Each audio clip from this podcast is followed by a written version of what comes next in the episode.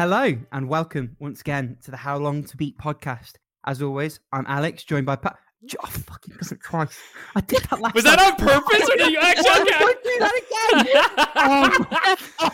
I actually thought I was like, oh, he's doing the joke when we were. Oh. You know what the best part is for the listeners? We uh, botched an episode of this podcast last week because our my microphone didn't record, and Rick did the same thing. Fuck my Yep, tiny, yep. tiny balls. Oh my god. I am Rick. and I'm joined by Alex. Alex number two. I'm Alex number one, apparently. And Paola.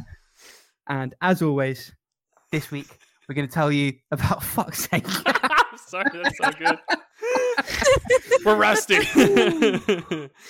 Uh, I am in a piece. Okay, this week we're going to tell you about the games that we've beaten, retired, and been playing. Uh, and to be honest, the way that this has all worked out, it's been about three weeks since most of the beatings have happened. So bear with us.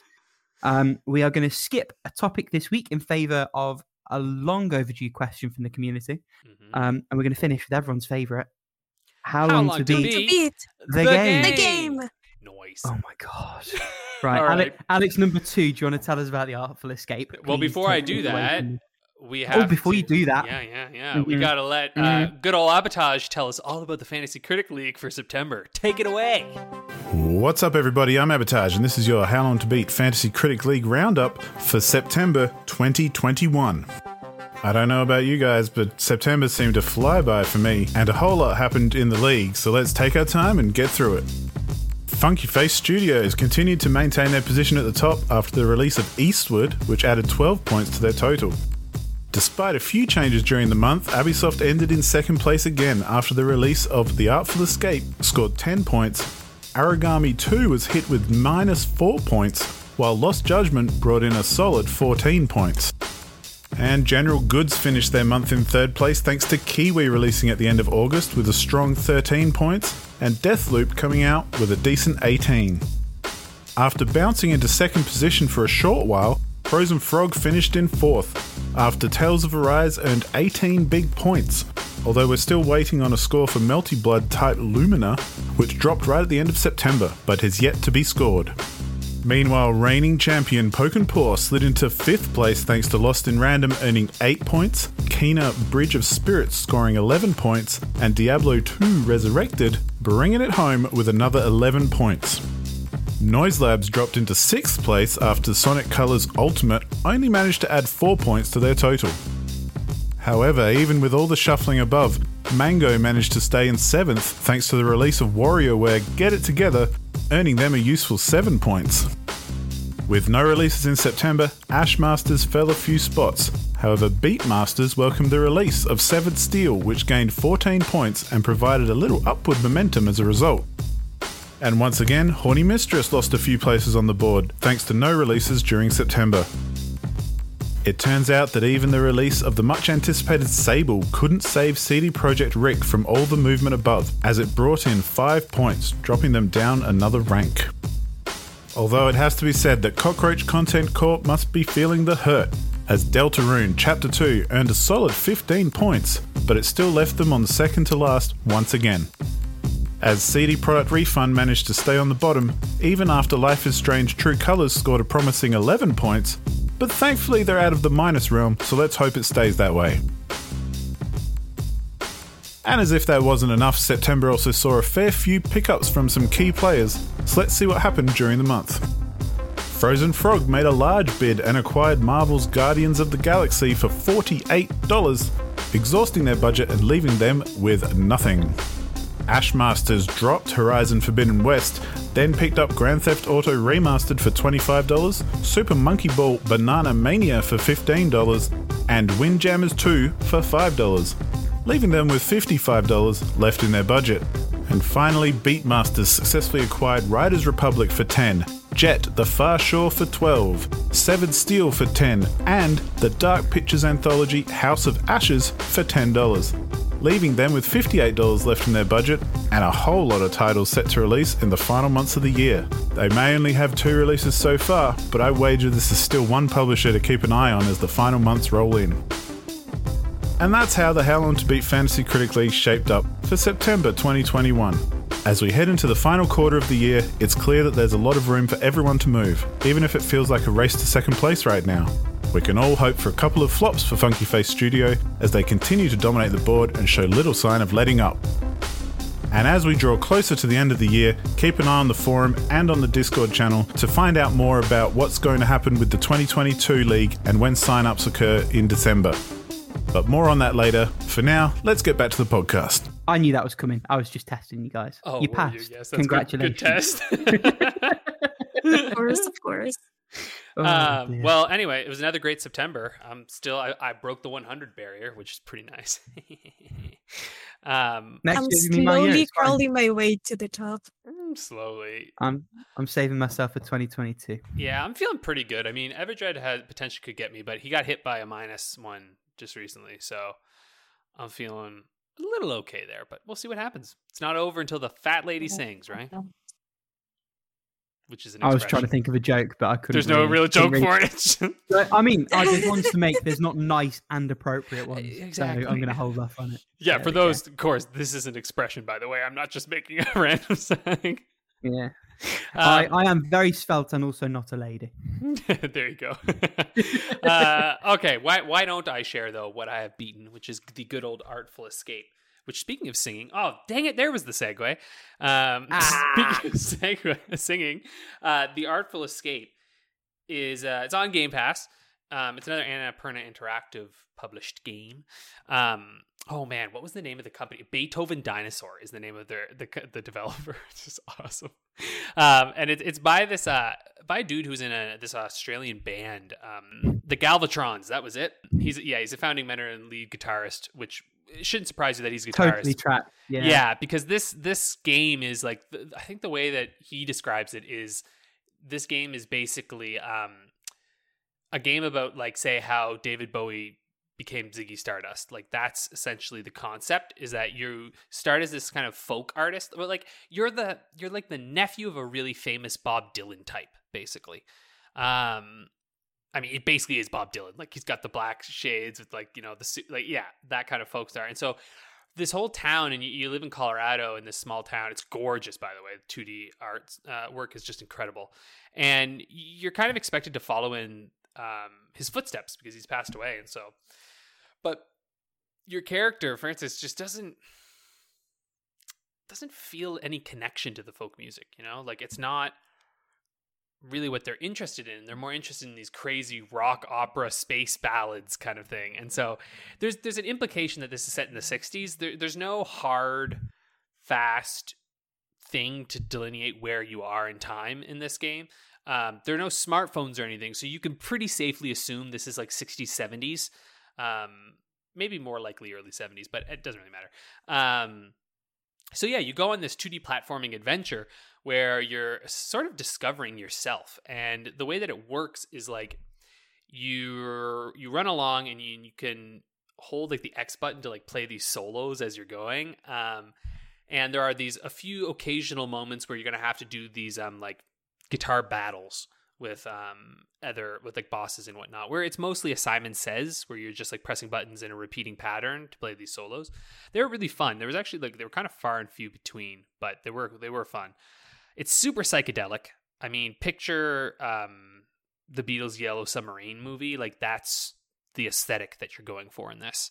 Lots of yellows and pinks and purples and you know all that all that good shit. Um not pastel but very very bright colors you know? Uh very play-doh i would say actually. That's that's that's kind of how i describe it for color wise um yeah. It's not that much of a game like i mean I, I talked about before like did you know like it's like four and a half hours long you'd be stretching it if you made it longer than that um but like it's not hard by any stretch of the imagination and so it's doing this fine balancing act, right? Because what makes the game really fun is this fluidity to it, where like you're running through these scenes, you're holding, you're playing your guitar, it's beautiful music, you're like soaring through these vistas. And so if it were too difficult, you would interrupt the flow very often, right? Which in turn would probably make the game kind of annoying. So it has to find this balance between being kind of on autopilot and yet also requiring you to, you know, kind of put inputs into it. So in that way, it's sort of interesting. Now, there are a lot of areas that you can explore outside of these sort of traditional kind of like from one point to the end levels. Um, and there are some meaningful choices that you get to make that um, actually felt important to me. Like it was like there, I, I mentioned this before. There's kind of like this character creator-ish moment that happens later in the game that I spent a lot of time on, and I I I believe many people will as well because the game I don't know. It's really interesting because a lot of games, right, you have to create your character from the outset and you know nothing about them, right? And like you're just sort of tasked with doing it. And it's like the most important part of a game. you know? And it's it's like right at the beginning and you're like I have no context. And this game actually does something I think really ingenious where that comes later. Um and I won't explain kind of like it, and it's very unique. And I think it actually is very successful in that regard, and something that I'm like, man, why aren't there more games like this where, you know, you have sort of like a set ish path and then you get to branch out kind of deal. But anyway, beautiful, excellent music. I listen to the soundtrack sometimes because it's just so good. Um, and uh, yeah, I think that's all I have to say about it. It's on Game Pass, so like it's a no brainer. Like if you um, have Game Pass, just pop that shit on and have a good time. Man, if you were like a little high, this game would be unreal. like honestly. if, If you- you're a little high, would you be served just watching it? Because my my temptation is I know I've got this Game Pass month coming up, and it's like I might play it, but also, eh. I, I I do think you lose something by not playing this game. Like as much as it is like because there there is a personal element to it, um, that I do recommend. Yeah, and it's so short Okay. that if you were to watch it instead, I mean, be like the same thing. You know, you know what I mean? I've like, watched shorter games. Yeah, but, last day of June popped straight to mind. But what I'll say is like I don't know if game, yeah. sometimes like it's not hard enough to make it frustrating. You know, so like like there'd be no I don't know. And also you wouldn't want to speed this up or anything because I know sometimes people will watch games and they'll like speed it up a little bit um because it's like I don't need Yeah, the music sort of makes that tricky. I get that. Yeah, right? And like so that sort of thing. So I would recommend playing this one. Um yeah. Yeah. Um, I'll think about it. I might also think about, depending on what you say, playing Superliminal. Mm, mm. This game's super cool. So Hey, it is. I, oh, I, I love it. Um, I mean, it's like it's heavily Portal influenced, like like very heavily influenced by Portal in the sense of its structure, where you're kind of in this like. Well, I don't actually. Is it? Nah, well, I won't say. I'm not gonna say what the conceit is because I I think it is kind of neat to explore the conceit. But basically, just know that like you know how Portal sort of set up like you're somewhere and you're in some kind of testing of some sort. Um, it has a similar setup like that. Uh, okay. yeah, and so there's kind of like you know seeing around, seeing how things go.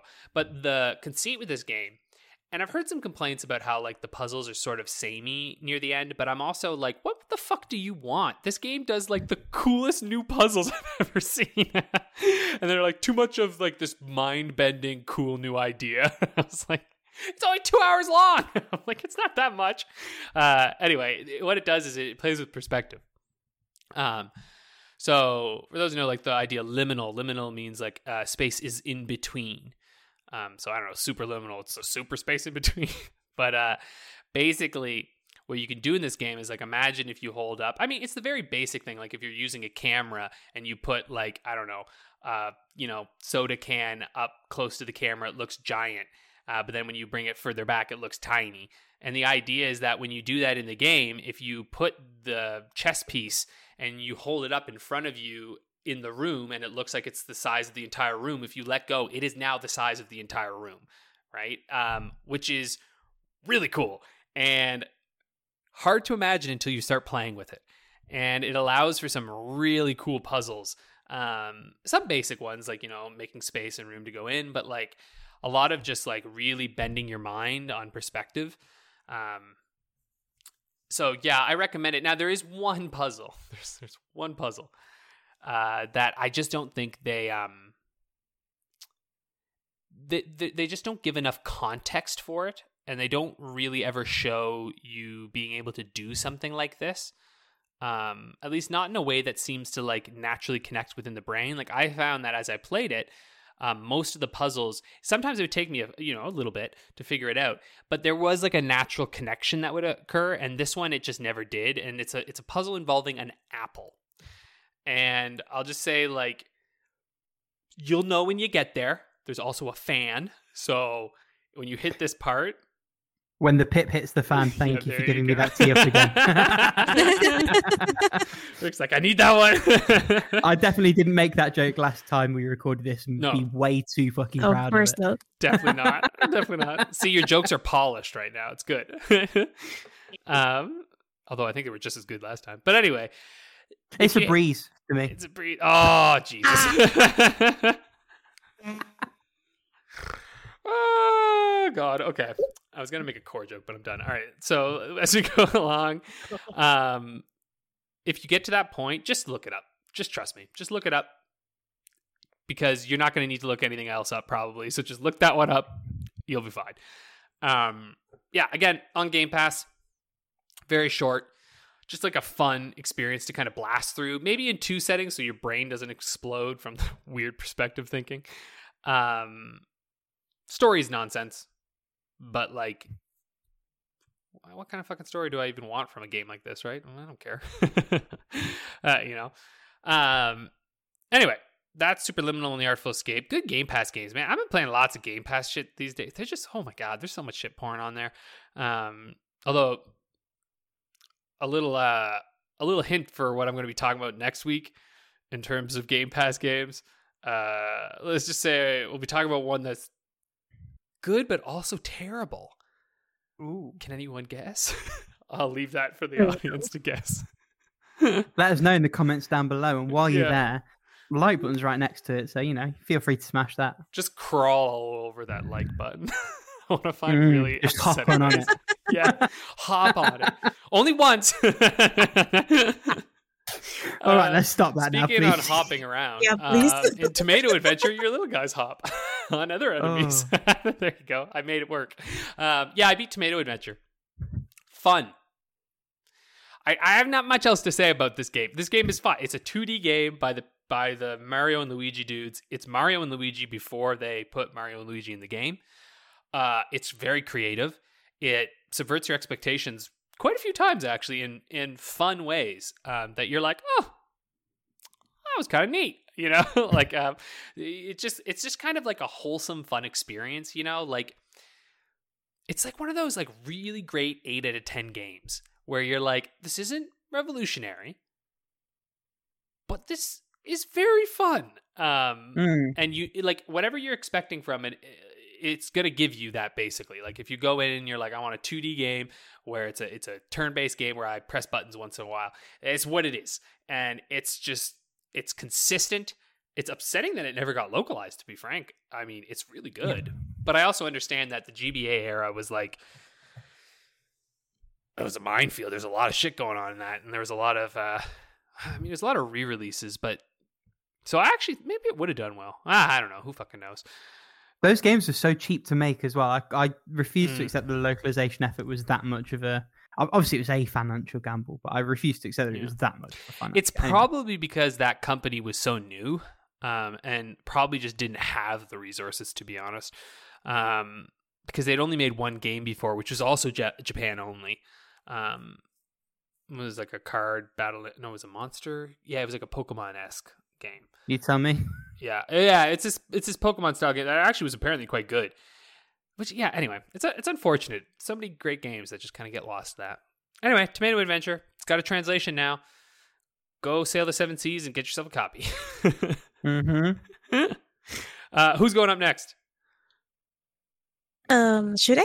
Yeah, go ahead. Because I don't have any retirements. Yeah. Oh yes, exactly. You go ahead. Okay, so I completed a whole bunch of games. hmm So to be fair, like six of them are really like one, uh, one game, but split into six smaller Yeah. parts. Paola's playing that So- HLTB meta game. um, I playing Tiamat because he's the one who recommended this series to me. So it's the Lonely Wolf Treat series. Um, by Nom Nom Nami, the creator the creator of Syrup and the Ultimate Sweet. Who was that again? Play one more time. Oh? Who was that again? One more time. Nom Nom Nami. Thank you. I'm sorry, I I just wanted to hear you say it Oh, again. I heard it the first time. Oh no, yeah, I could I could hear that name for like days. That is an excellent name. It is an excellent name. So, um, this like a story centered around this group of characters that are Treat the wolf, Mochi the bunny, and Moxie the fox. They are all in a way like mis- misfits, and it is pretty much a tale of them like meeting each other and slowly like forming this budding relationship. The games are fairly short, like half an hour each, and you get to know these characters pretty well since each uh, takes the protagonist role at least in one game. There are some like bittersweet moments, but overall, it is like a very sweet and very wholesome story. Um, again, Nom Nom Nami. The games are free. Um, you can, uh, you, you can like uh, give her like a tip or something because her her work is their work is truly wonderful. Um, so wait, Besides did that, you say I- Tiamat Oh. gave you that suggestion? yeah, Yeah, was Tiamat. was wasn't Tiamat the one who was um playing Doing like all a the month? Of, Yeah. Yeah, I was Yeah. just gonna say Tiamat has turned into the resident itch.io expert. He's played lots of good ones on there. yep. And this one was also like very interesting because it is like a visual novel, but with RPG elements. Mm. And again, it, it it was a very wholesome adventure. I think there's gonna be like a seven game released sometime this year or next year. Nice. Um. So yeah, go check them out. Mhm. Um, the other game I finished was Fire Emblem Echoes, Shadows of Valencia. Took me 36 hours, which was less than the last time I played it, but still. I think I still think it is a fantastic game, and every Fire Emblem fan should just go and play it or at least try it. Mhm. Though I would recommend going with casual mode since there's a particular dungeon in in, in the game where you can't really save. And you can still lose a unit or critical hit after failing to land an attack because it was too fatigued. Um so yeah, like keep keep your units keep your units fed in the in the dungeons. Otherwise you're not gonna have a good time. I do recommend doing all the side missions that allow you to recruit more characters because um there are two magic users, Luthier and Delthea, that are magic powerhouses that were like really needed for Alm's army. Because I said like his army was more traditional and more physically oriented. And the three Pegasus Knights you are able to recruit on Celica's path are a lifesaver and they also save like a lot of time on some of the uh, later maps of the game.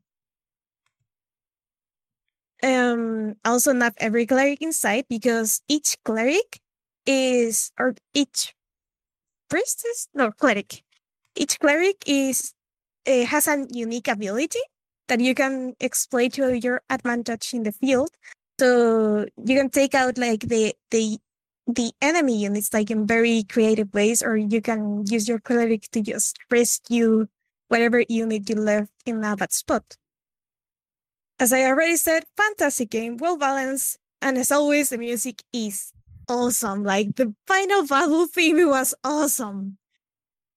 Like, yeah, it, it, it has one of the, the like one of the best soundtracks, uh, at least from the Fire Emblem games I've played. So go check it out. And finally, this is kind of cheating because it isn't really a completion. It's more like a closed beta I was able to partake in. But it is Age of Empires 4. Uh, this is another RTS in a this long running series. Um, and it seems like a return to form to Age of Empires 2, since there's a big fo- focus on managing your economics as opposed to 3, where you pretty much focus on militia and the economy of the game is just there. So we don't really talk about 3 here. Hmm. uh, there's a bigger emphasis of ma- um, map control since there's like a neutral market smack right in the middle of every map that anyone could use to their advantage. And there's a number of sacred sites that, if a player takes control of them for long enough, it guarantees victory. There's there were four um, civilizations on the on the closed beta, and where those were English, Abbasid, Chinese, and Holy Roman Empire.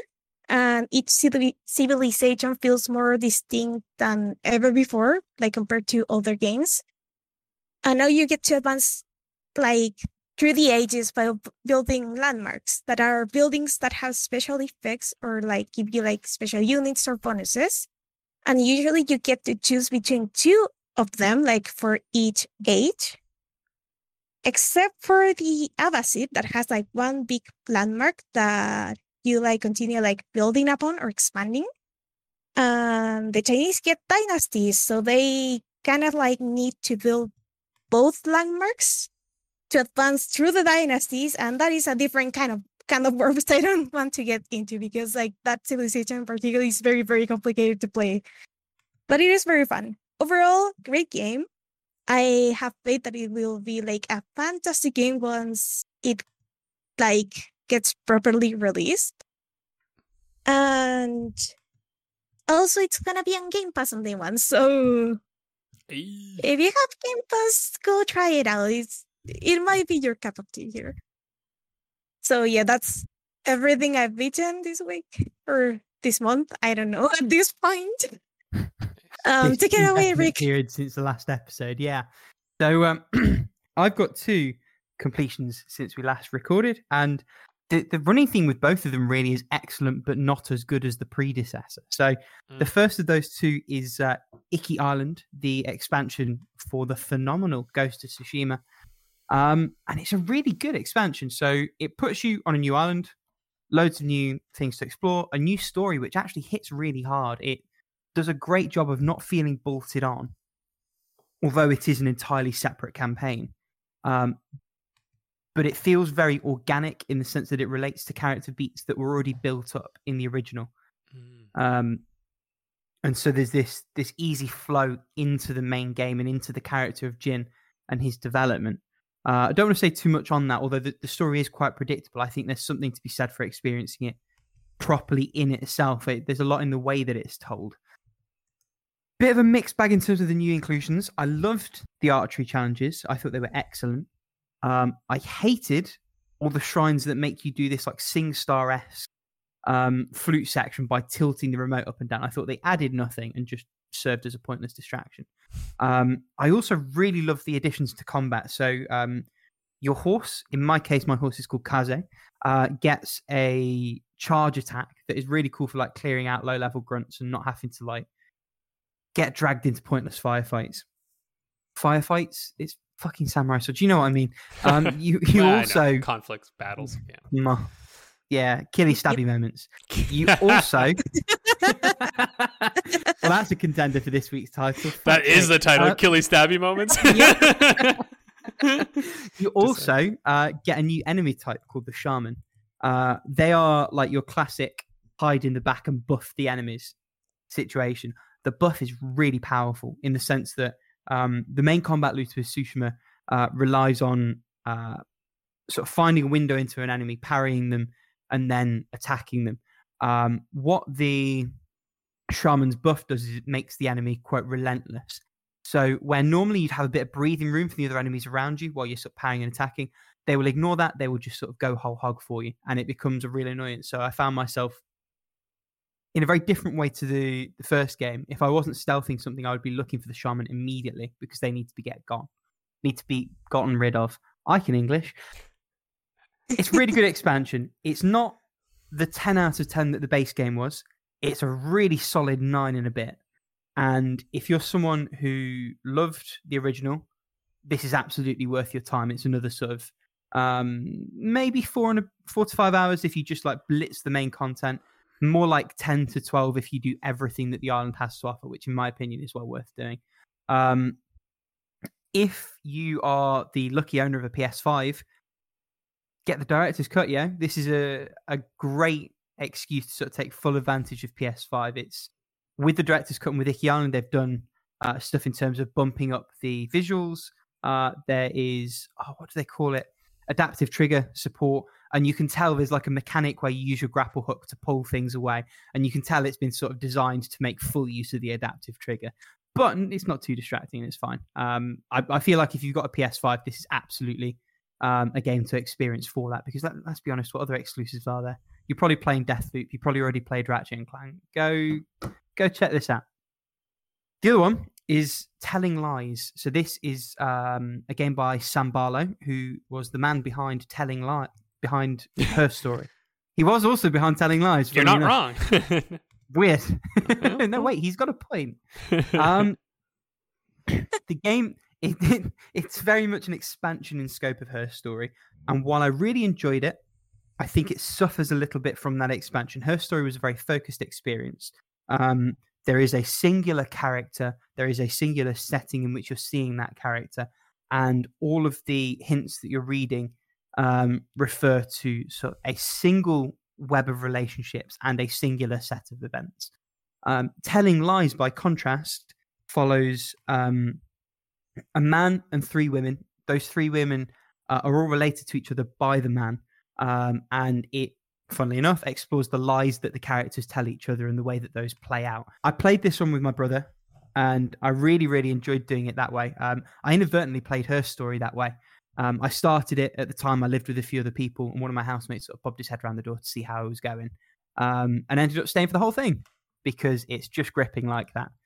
And had a similar experience uh, playing this with my brother. We played over sort of three or four sessions. It definitely retains a lot of the charm that her story had, in the sense that you're piecing together the plot.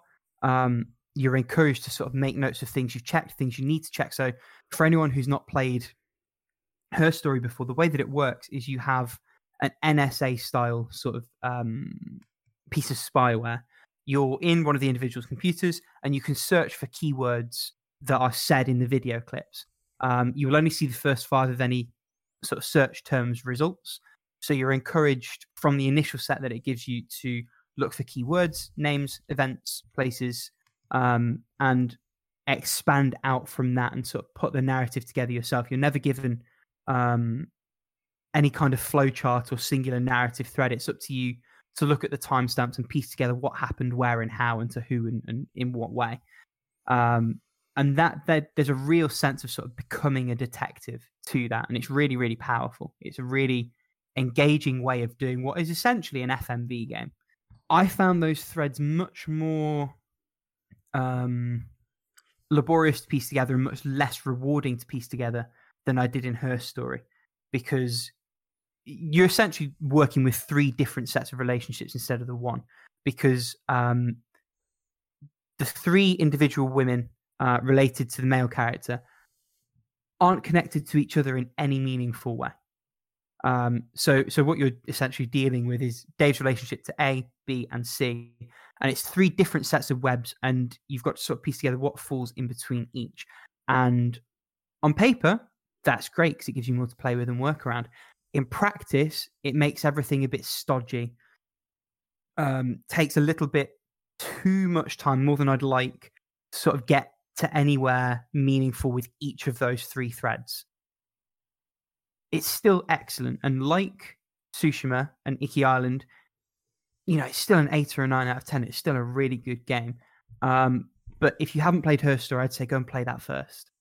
Um, and if you really, really deal too, like I mean, when that game came out, it was kind of like I don't know. I, I viewed it as a bit of like a paradigm shifting game. Like I remember everyone sort of talking about that, and because FMV games had vanished, frankly, right? Like they mm. just didn't exist. I mean, I'm sure there was like someone making a few of them, but when that came out, I think it kind of revitalized the idea that like, oh yeah, you can actually make games with video.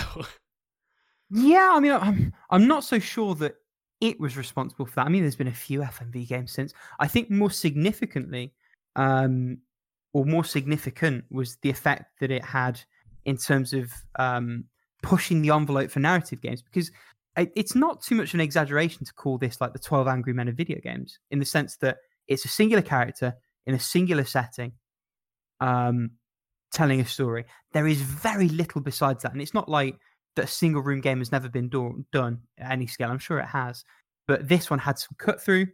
Um, it really stripped everything away around that because again, the gameplay mechanic is purely searching for keywords in a terminal and then picking which video to play.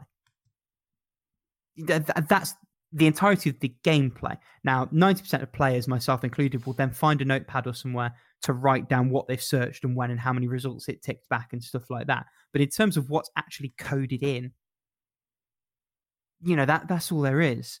Um, and I think that was significant in that it resonated with so many people, despite um, and this is ironic coming from me, who's always like, "It's about the gameplay, stupid." Like having so little gameplay. But then it, this goes back to my point: like, if there's enough story to justify how little gameplay there is, I'm on board for that. I was fully fucking on board for her story, and I'm almost fully on board for telling lies. And I'm very excited for Sam Barlow's upcoming game, whose name I am going to have to Google because I don't want to not mention it because it's coming very soon. Uh, and it should be a doozy. It's shaping up to be a doozy. Um, I've liked the look of the pre-release. Immortality. But yeah, that, that's all I've got to say. Two excellent games that I would only recommend to people that have played the things that came before them, because the things that came before them are absolutely required reading and or slightly better. You know, it is interesting though. Like I, I'm just looking at there's an interesting website that like tracks FMV games. Um, but I don't know what their criteria is because some of these I'm like, I guess they maybe have it in there, but I don't know. But since 2015, there's been like a marked increase in FMV games. Um, like when you look at 2014 before, there were some, but they were kind of like web-based games. And like 2014 only had four, and then sudden or like five, and then suddenly there's like eight. Like it's like every year after there's just like a massive increase. Like I don't know. I think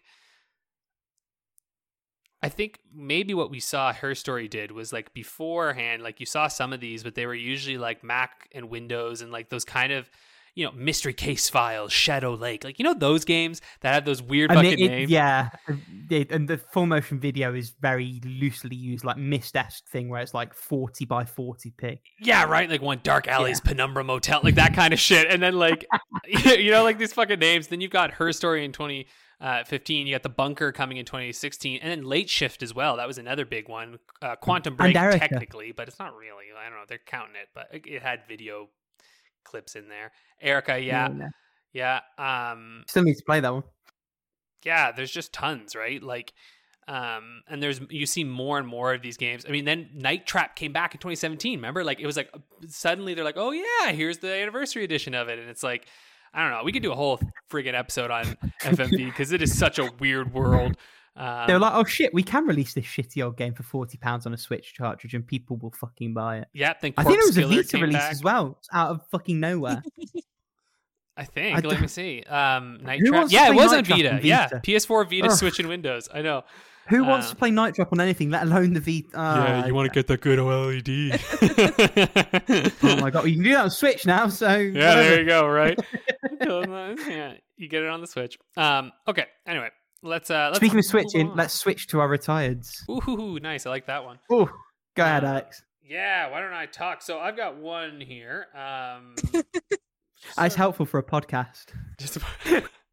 Yep. or so they say. um. Oh. So wait, what? Uh, I missed something for a second. I was like taking you, notes. you went, oh, why don't I talk? And I said, yeah, that'd be helpful for a podcast. Oh. I see. I said, well, okay, okay. Um, Yeah. Well, I'm retiring Legend of Zelda Oracle of Seasons, and it's not for any like huge big reasons. I mean, okay, here's the deal. I've played these games before, a couple years ago, um, and you know I wanted to get back in on it because it was Game of the Month.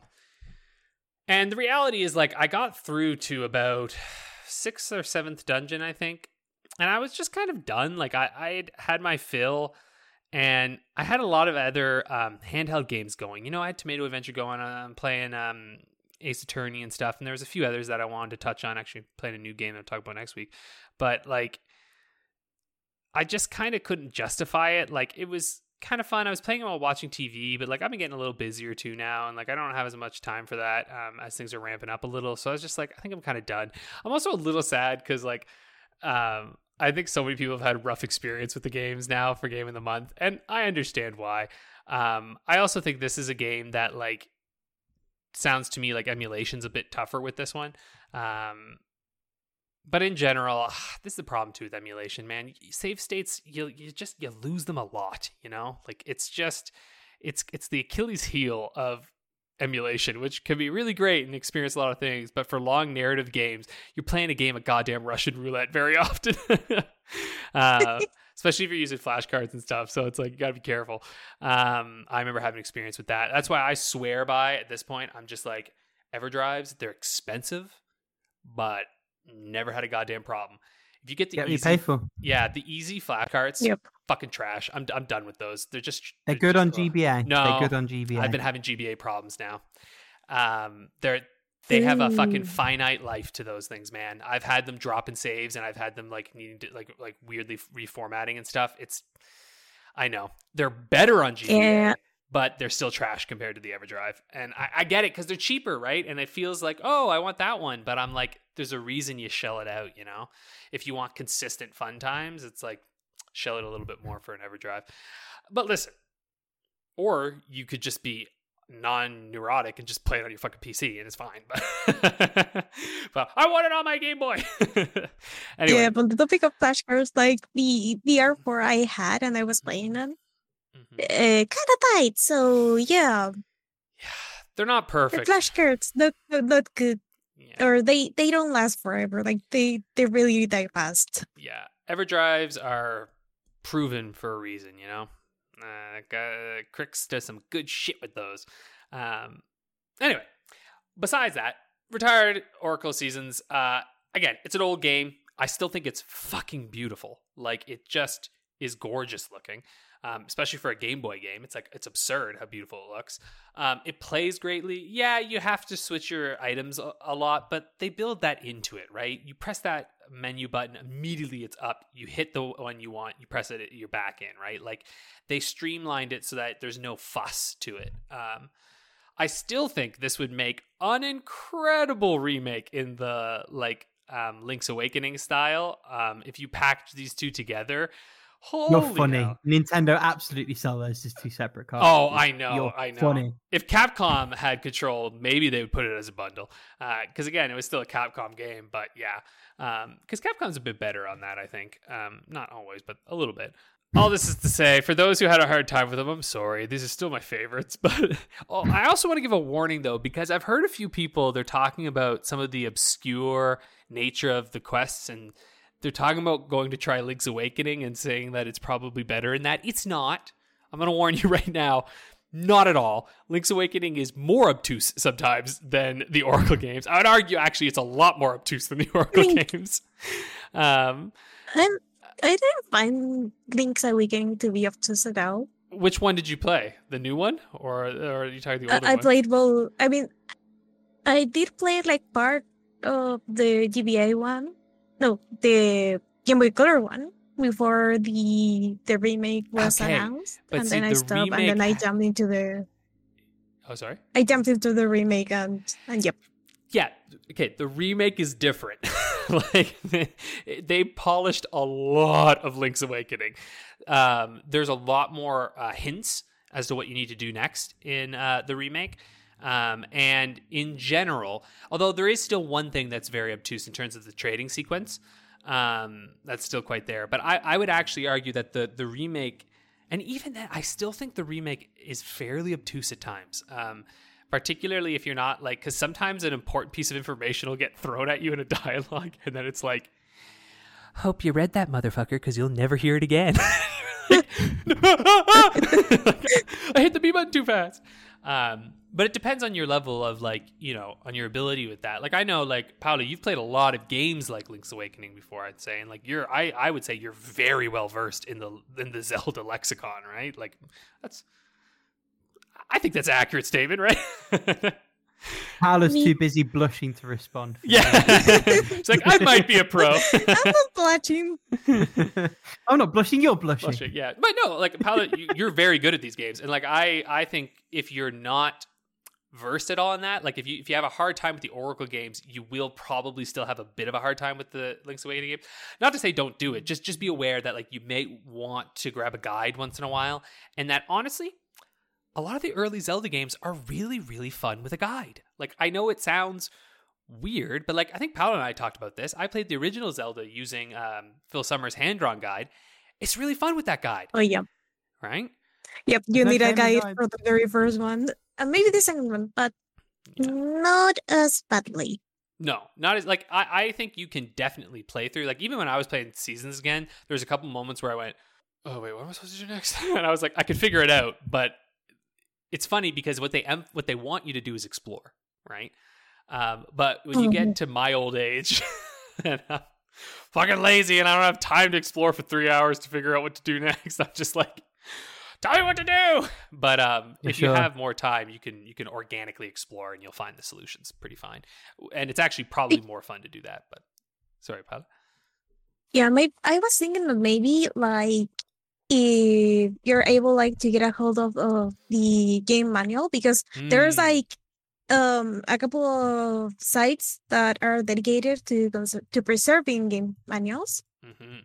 and at the very least i can say that the first and second zelda games were way more fun using like having that manual because not only it gives you like the the overall story of the game but it also gives you a lot of uh, hints on what on what to do so maybe Mhm. um for the oracle games uh looking up the game manual may actually like enhance the enjoyment of the of the playthrough very much Yeah, like I would, yeah, I'd recommend even looking up the Oracle Seasons one because wow, it is a very, very in depth um, manual that explains a lot. Like especially because I've heard people talking about how like they didn't realize you couldn't lift up all the pots, and like it's right in there on the thing. Like it's like BT Dubs, you need a thing to lift and throw stuff. So like, yeah, it's one of those things where you're right. Like these old games, and it's hard. I if if you play a Game Boy game my advice is find the manual because Game Boy games are NES games,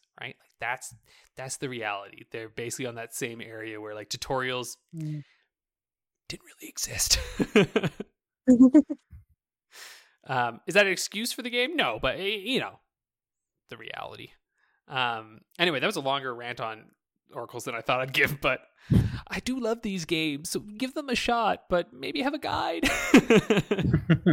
so you don't hate your experience.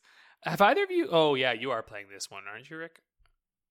I am. I it, by playing, I mean I'm still at the intro, but I they, that's the ROM that's on my PSP right now. So yeah, Okay. hopefully I don't have the uh, emulation troubles that everyone else is having.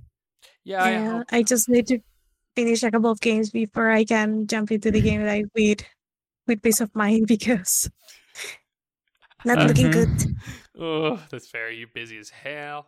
Okay. Rick. My retirement's are way quicker, at least. Yeah. So yeah.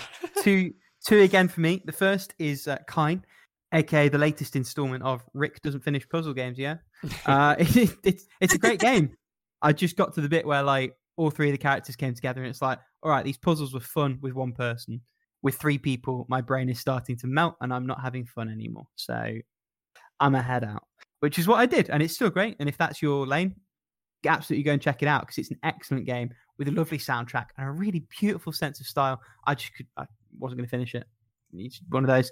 Um, Vagrant Story was a little bit more of a disappointment. This is just one where it's sort of an age thing. And uh, I sort of did a double take when I was Googling around it. This uh, Famitsu gave this a 40 out of 40.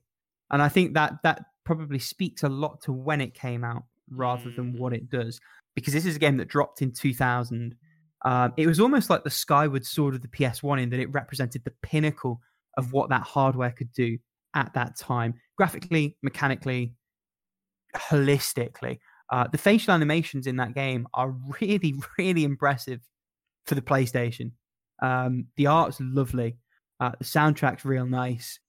Um, the story is very epic in scope and scale.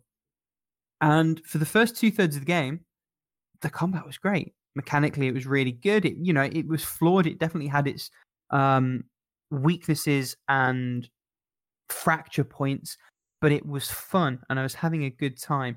The problem is that the game really wants you to craft. The game only gives you a tiny, tiny amount of slots to hold the things that it wants you to then craft with and towards. It also gives you very little guidance as to what you really need to do um, to be effective. Like it hints at certain things, but there's almost an expectation of a lot of trial and error. And maybe in the year 2000, when the PS1 was the cutting edge of everything, uh, I might have been willing to sort of stick with the game and do that. But um, as a player in 2021, the one second lag between every single menu section, unfathomably annoying. The mm-hmm. the fact that the U the fact that the menus are set up so that you need four or five clicks to do something that should maybe be one click away, unbelievably frustrating. And all of that's then compounded by the fact that you can actually only craft in five places on the map in the entire fucking game. Ooh. It's like, why? Why, if you want me to craft, do you make me cra- travel to the four corners of the earth whenever I want to craft something? Uh, on on whose piece of paper was that written down as a good idea, as a good way to do this? So stupid. And I got myself to a point where, um, because I'd sort of coasted along on the combat with what I thought was a reasonably good setup to get me through the game, um, I got to the point where, oh no, actually, there were two um, very poorly explained sliders that were the wrong way around. Also, I wasn't using the right blade. Also, I needed to tweak certain things to adapt to this specific enemy to the point where I was attacking and doing zero damage. Ooh. Right, and I had I had two ways of fixing this. Um, I could either run 15 minutes through the map to the place where I could craft, try something else, and then run 15 minutes back and see how it goes. Or um, because when you're predicted zero damage, you still, if you can chain your risk, sort of do one and then two and then three and then four bits of damage. Uh, but these enemies could heal themselves and they're actually remarkably effective at it. So um, even if I tried to brute force it, the chances are I would have run out of risk reducing um, consumables before I would have been able to brute force my way through. And even if I had been able to brute force my way through, that would have left me with scant little resources to do anything on the next screen. So I, I just watched the rest of the story on YouTube, and um, I, the, the story's not groundbreaking. It was a fun story. I'm glad I watched the ending of it. Um, I'm just sad that the game sort of blocked me off from from sort of experiencing the ending of it because it it's just really poor design. Ultimately, it's um something that needed another 12 months in the oven to be sort of tweaked and play tested and, and rebalanced because it, it just wasn't right as is to me in my mind. Um, I think I still left it as a seven out of ten. I might have dropped it down to six. I think, given the ease that w- of which the game can be obtained and or emulated, um, I think it's well worth people experiencing if they've got an interest in that era of gaming, um, in that game specifically, in that little sort of nugget of Squeenix history, uh, in in an oft forgotten corner of the Ivalice Alliance. Um, I think technically it's more like hints and uh, cameos and stuff, but theoretically this takes place in a distant past version of Ivalice, so that's cool, sort of a cool little nugget as well. Um, anyone else? Swerve, to be honest. You know, I'm I'm glad I played it. I'm glad I played it, and I'm glad I tried it, which is ultimately a good place to be in coming out of that game. Um, I was going to try and make a snap out of it, Pun, but let's forget that. Paolo, just tell us about the games you're playing. May, maybe starting with Pokemon Snap so that it sort of makes a little bit of sense. okay, so new Pokemon Snap, I've been like I've been progressing through the main story, and also I've been getting like more tools to make like revisiting uh, each level like more more more fun, uh, more involved, and not just like trying to wait for that one Pokemon I have to take a picture of. Um, because I got a new item that is the flute, so I can wake up sleepy Pokemon or make Pokemon dance. And I also got these Lumina orbs that I can throw at the Pokemon at certain islands or at the Lumina crystals. And pretty much like make them glow or do stuff. Um besides that, I also got an upgrade for the um for the machine you're like in. So I now can like turn my character into a very small character and see everything like from a whole other perspective and take pictures of more Pokemon. And it is it, it can be like very frightening because uh, eh, like all the Pokemon look like giants, and it brings me memories from from the anime, from the Isle of Giant Pokemon, or Oh there, yeah. there were like a couple of cap, uh, of chapter or blah. There were a couple. I can't speak today. There were a couple of episodes uh, uh, like about giant Pokemon. Um, they are terrifying. You don't want uh, a Dodrio to mistake you for for any type of form Pokemon. You really don't. so yeah, Fair. that's Pokemon Snap Nice. for now. Um, I've been also playing Ghost Trick, Phantom Detective. I actually had to transfer my save from the R4 to the um to the actual 3DS because my R4 died and I lost like a chapter worth of progress in uh, because of that. But now I am back into the game. I think I'm around chapter five. I want to say, and the plot begins. Like I'm, I'm Mhm. I'm very happy with how the game is progressing right now. And there was like one particular puzzle that it takes like timing to to solve. And you're gonna feel very, very smart after completing those. Hmm. So yeah, like fantastic game so far.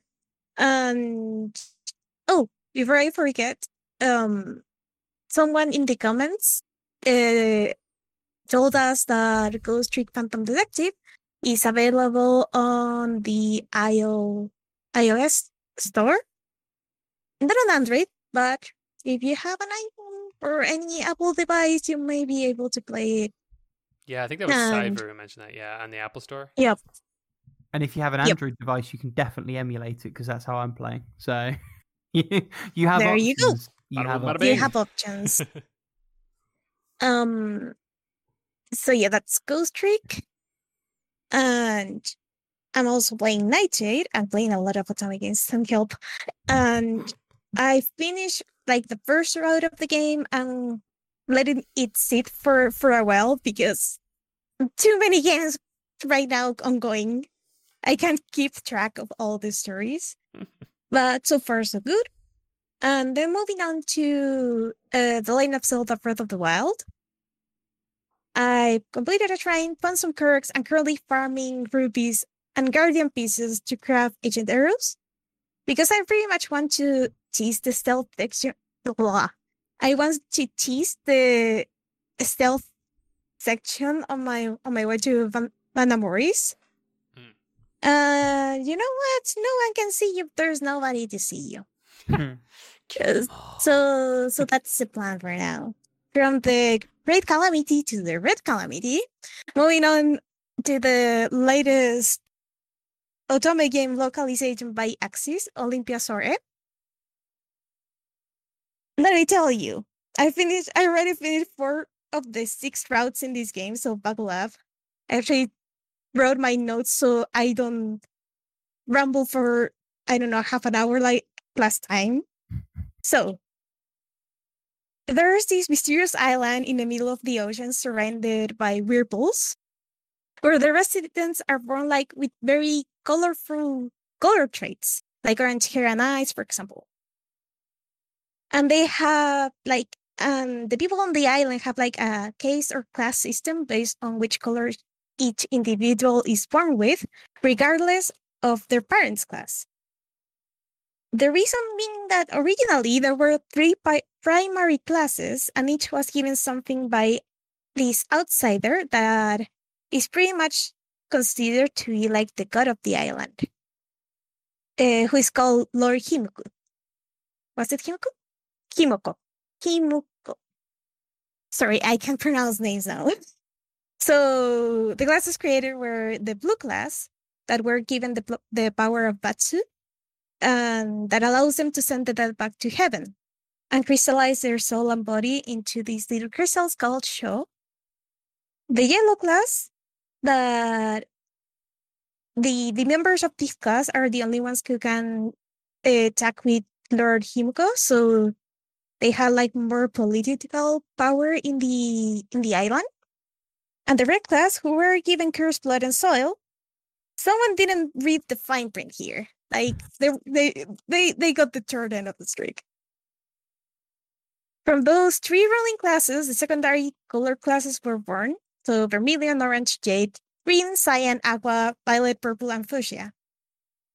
Everything outside those classes are like considered like lower classes. So you have the Otsu, who are people with three or more color traits, and then you have what the higher classes called like the unsightly color classes, which include people with four plus color traits or red or like muted colors.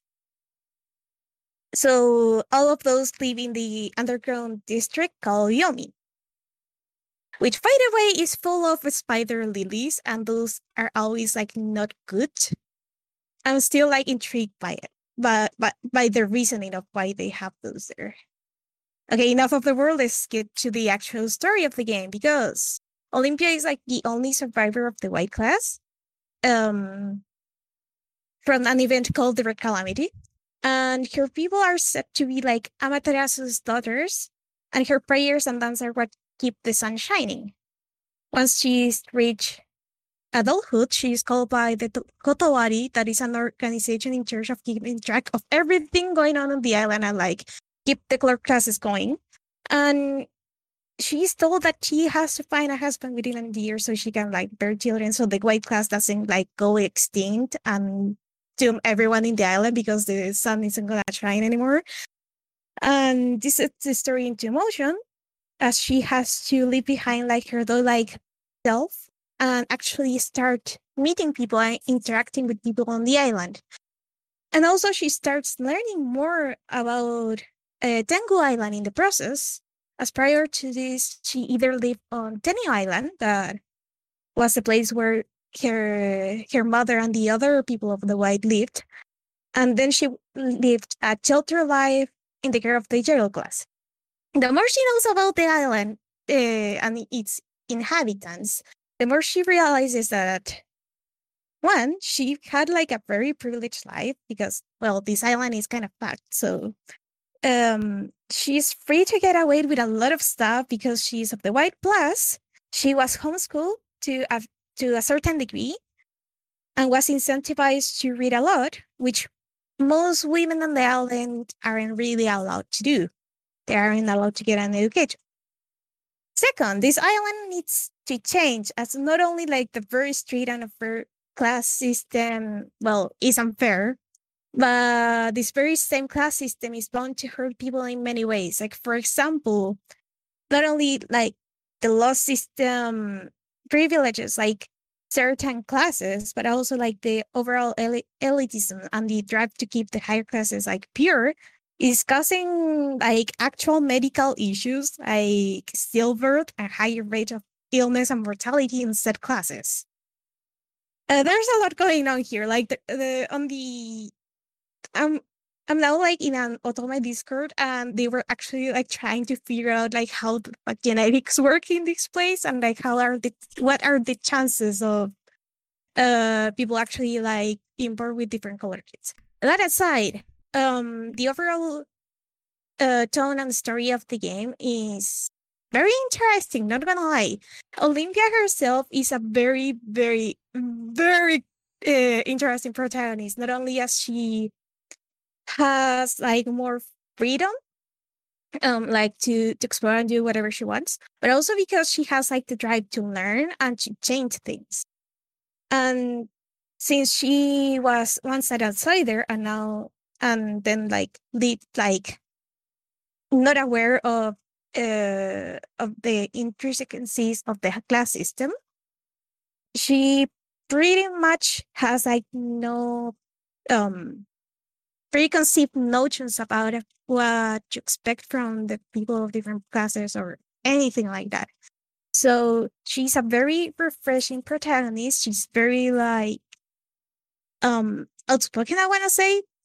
And she has like this particular like train of thought that is like active through um a big part of the game that makes her a very fun protagonist to uh, to follow which is great because this game is very long. I- I'm like 40 hours in, and there's a lot more to to discover of the, about the island. And there seems to be like an overall mystery.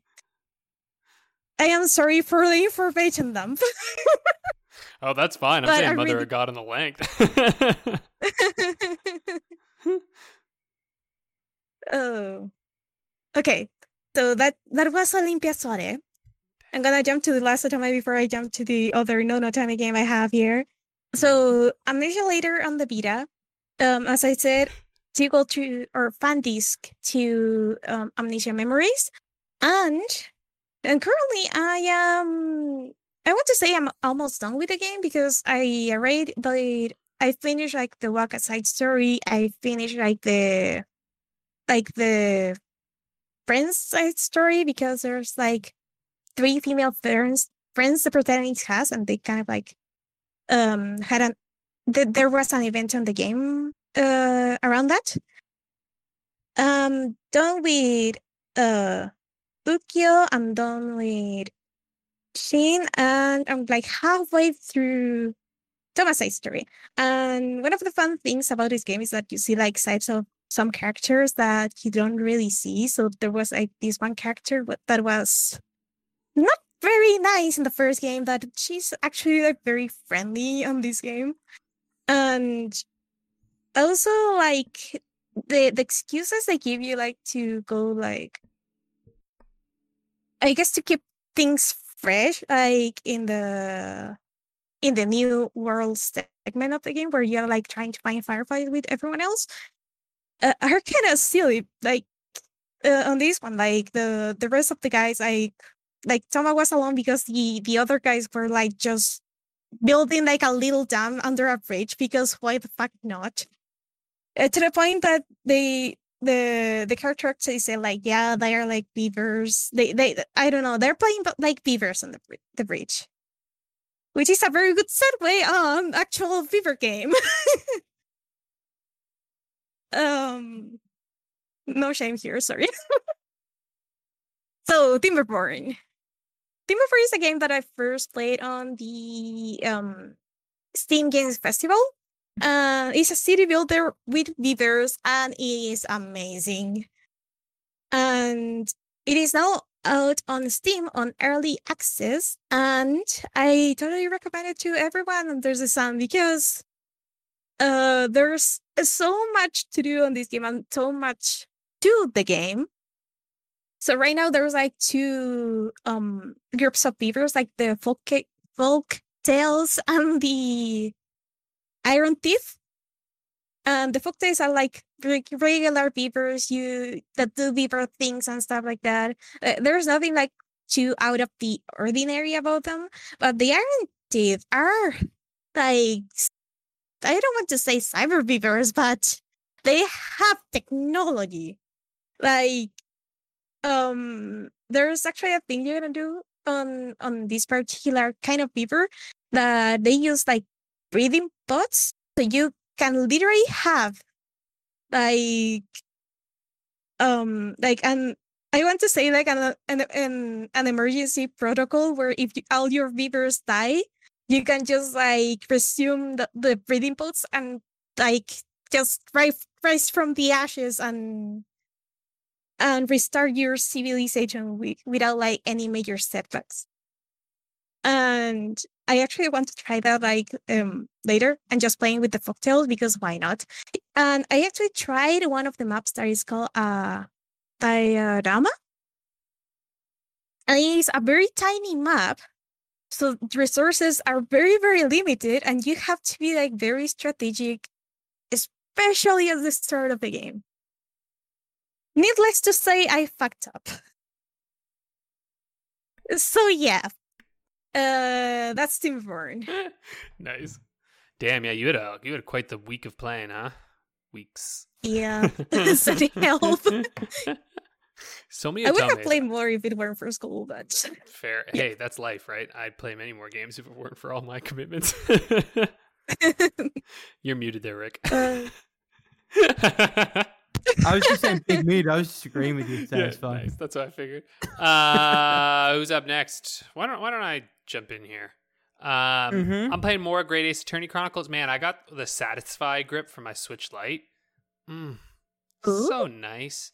It's just like you know adds little sides to it. The the Switch Lite's already super light, but something that I find about it, I find this with the old Switch too. It's like the the rounded edges are nice, but like my hands are kind of big and weird, and like trying to find the right way to hold it. It's always odd. But these Satisfye grips, it just like clicks in there and it feels good and I feel like I can like hold it for longer and it's just more comfortable. I wouldn't take it with me anywhere, but like when I'm at home lying on the couch, it's nice to just have that there so it's more like a normal controller, you know. Um, I feel like it's low hanging fruit to ask if you're satisfied with it, but I'm sort of I wanting am. to anyway. I think that's why they called it Satis- I think that's why they called their brand that. um, it's making me actually think that I think the Valve deck's going to be pretty comfortable because it has that rounded, like actual grip edges to them. Mm. And I like seeing that, I'm like, man, I think they got, I think they know what's up because like the Switch with the lack of it, it's hard to hold for a long period of time. Um, I find that with most handhelds too, to be honest. Like the 3DS is disgustingly bad to hold. Like there is Yeah. no way to hold that thing comfortably. Like you're just like, the fuck. It, it weight distribution's all off as well in the way that the DS Lite never was. Weirdly, but much- Valve know their ergonomics. Like if the Steam controller is anything to go by, they they know their econ- their ergonomics. Their economics, their ergonomics. and Nintendo gets there eventually, usually. But actually, I don't even know. I don't think the new th- 3DS was any better. I think it's still just a pain in the ass. But That's the one I had. It's still super uncomfortable. yeah, I still love it, but it's a pain in the ass. Yeah, me too. What, Paolo? I you- just feel like the one outlier that is like totally okay with the control scheme. I think part of it is because I'm like I have like really small hands, so maybe. Yeah. It's not it's, so. it's like oh no. I'm not like upset with the control scheme. It's just it's just awkward to hold, I think. You know what I mean? Like it's like I can do it, but it's like no matter which way I do it. Like if I have my stylus out, you know, you're resting it on like one part and so like it's just kind of like an awkward weight. And then like if I put it in and I'm holding it, it's better that way, but I'm never really playing a game only like that, you know? it's like a DS. I've got that thing out. So, yeah, it's the stylus thing, but whatever. Small complaints. You know what they say about people with big Uh, hands? They really struggle to hold a Nintendo 3DS. Damn it. Jesus.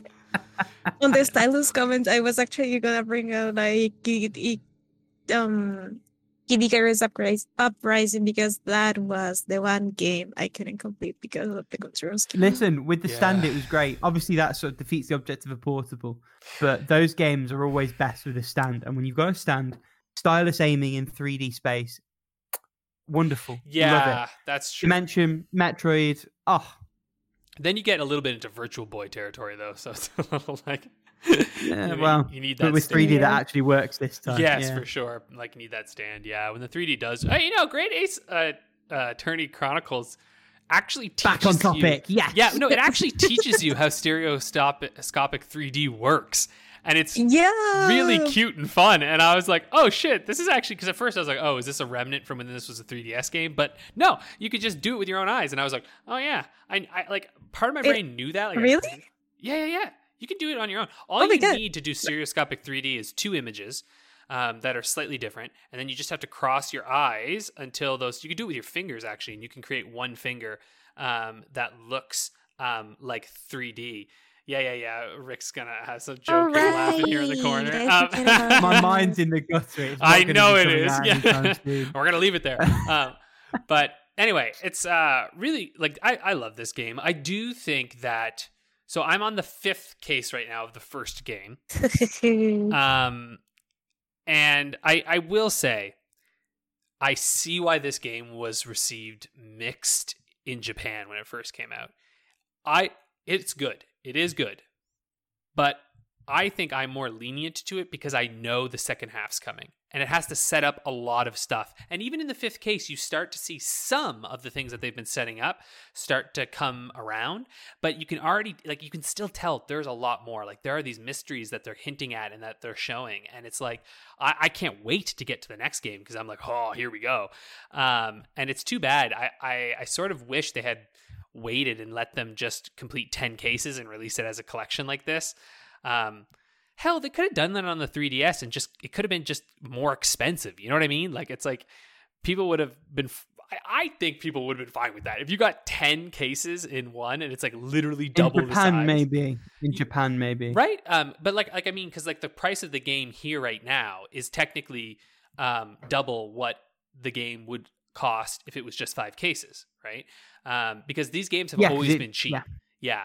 So that's why I mean, like, I think it would have been fine. Um, but anyway, that's not, neither here nor there. Um, oh yeah, Paula. Actually, I wonder if there's like um Ace Attorney like twin pack on on Japan. Well, there because this collection is in Japan. No, yeah, but I mean on 3DS because Mm. it happens often that whenever there's like two games that are supposed to like be paired together, there's usually an option to buy them like as a set or as a twin pack. So it actually Yeah, happened with the Hakuoki games. Like when the second one came out, they also did a twin pack. I'm sure, but the problem is that it was released in 2015 as a solo, and then the second part was released in 2017. So, frankly, if they have a twin pack Yeah. after that, doesn't matter. The problem is the wait, right? You had that first game, and it's not Yep. really conclu- it doesn't really conclude nicely, and then you have to wait two years for the next part. I can kind of see, like, for instance, to give an example, Deltarune Chapter One. I was just looking through my completions. I completed that game in 2019. They uh, Toby just released. Uh, Toby Fox just released Deltarune Chapter Two like a little while ago, and I'm like, motherfucker, I don't remember what the shit happened in Deltarune Chapter One. I was like, fuck, you talking about? That was like two years ago, man. Um, and there was a big year in between. um, so I've just, I'm like, I really think it's awesome that he's releasing these for free, but I'm also just like, I think he said he's just gonna wait until it's all done to release the next part, and I was like, yeah, then I'll play the game. I'm not, I'm not doing this pieced out stuff because I just forget I'm an old man. And that, now that I think about it, like the only reason I wasn't like either disappointed or like mad about I guess like how so much was left for the second game to Mhm. to to go through like um was mainly because for um first like yeah first I already knew there was like another game and I Yep. already had the other game though in Japanese Mhm. um a second one like the translation like was I halfway through and then like Capcom came and was like, Yeah, you're getting both on the Switch language. Yeah, exactly, right? Like it's like because you knew it's fine, but I can imagine for Japanese gamers at the time, like I can I can see where they're coming from. That being said, I Yeah. still love this game. It's really fun. Um the fourth mission has a writer, Natsume Soseki, who's like writer of I think it's like uh, I Am Cat or something. Like uh he, he wrote this book about a cat. I'm pretty sure every Japanese person has read his stories because I'm pretty sure it's like you know, whatever your equivalent to like elementary or like middle school books that you have to read, I'm pretty darn sure Sose- Soseki is that guy for Japan. So, um, and he was actually in England around the time of these games. So, like, it all checks out and it's kind of fun. And there's some like Easter eggs if you know that history. So, if you're going to play the game, maybe look up who that dude is before you play and you might uh, see some fun stuff in it. Um, Sherlock is, or, Herlock, whatever the fuck. Um, it's, it's Sherlock Holmes. Uh, he's great. Um, so stupid, so unbelievably stupid, but like in the most charming way ever, and then also very smart, but also, but like also maybe not dumb. Like there's this whole thing that like goes on with Herlock where it's like maybe he is, but there's like all these hints that like maybe not, and like there's there seems to be something else going on, and so I'm excited to unravel what's happening with this because like either way, I think they're doing a masterstroke with this um, this character, and uh, yeah, all the characters are fantastic, and I'm loving it. So that anyway, that's Great Ace Attorney Chronicles. Really, really, really good. Really, really recommend it. Um, even if you've never played an Ace Attorney game before, this is a great one to just jump in on because it's not connected to the present games.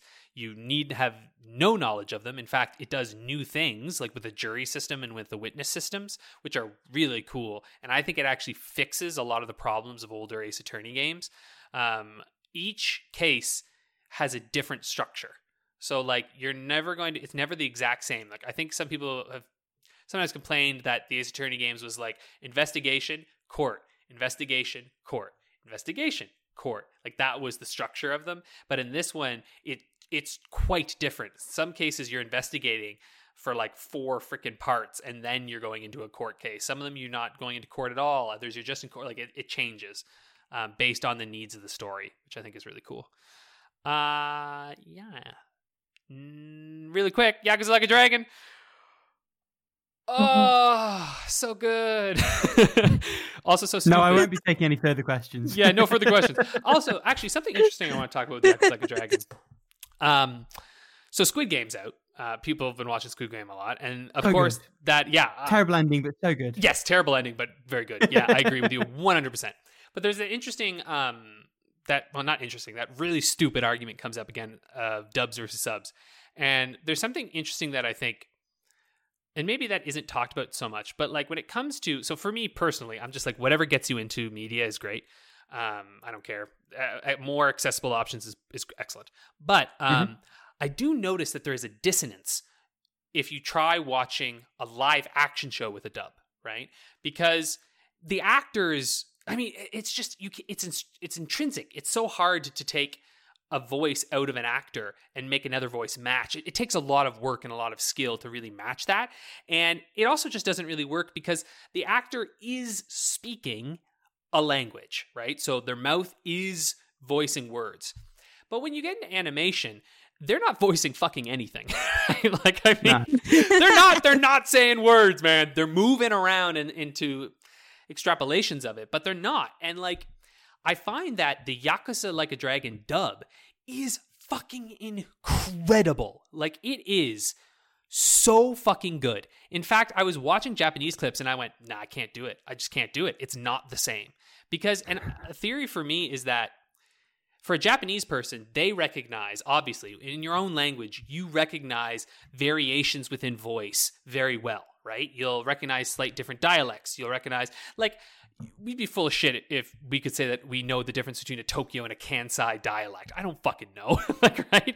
But like for a Japanese person, it's it's boom right away, right? Like they would obviously know it. Um, but in English, I can hear the distinctions between the voices much better, and so like they do and and they hired a lot of asian american and like actors for this too which i think is really fucking Mhm. cool so like even Sungwon plays a character too the youtube personality. He's got a he, he voices one of the characters in this is really cool. And fucking masumi arakawa the main like patriarch is George Takei. Like uh, he's amazing! Damn. his voice Yeah. is so good in this. He's so powerful and gravelly. And the guy who voices ichiban is incredible.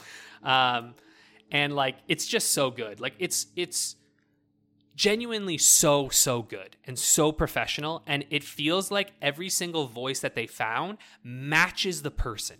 And that's what i think is so impressive. Like often in dubs even in anime dubs sometimes you'll see that it was a quick job where they just need someone to fucking make the voice you know and they don't really match the body type or like the personality that you would imagine for the character. But in this case you're like no it's perfect. Like they really spent money and really like worked hard to make this dub excellent and so i really recommend it. Uh yeah that's that's my little rant about why you should really play the fucking like a dragon dub because it's amazing. Um or play with the subs who cares? It's your life do whatever you want. Um but uh one other thing. This is an rpg and it does fall into a bit of the jrpg thing you gotta grind at a few points. There's a boss that you'll hit, and the thing is, you're gonna love this boss. Trust me.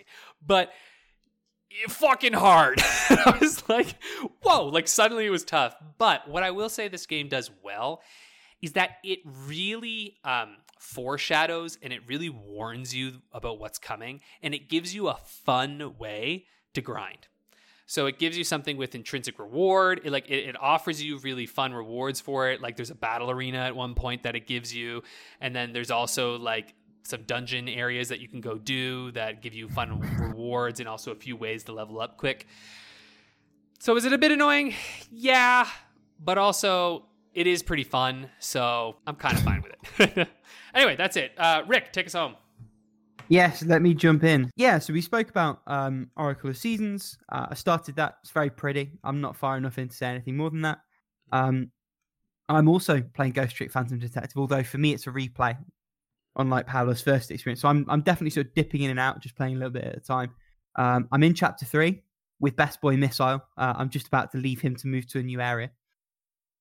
Uh, and I'm very much enjoying sort of being back in it. Uh, I found that most of the puzzles have just come very quickly to me uh, through a combination of memory and sort of familiarity. But the, the game just has such a charm to it, however you play. it. It's been wonderful to dip back into it. Um, Ditto Valhalla or VA11 Hall A, uh, which is a replay for me uh, to get the proper ending because I, I fudged it and got the bad ending last time.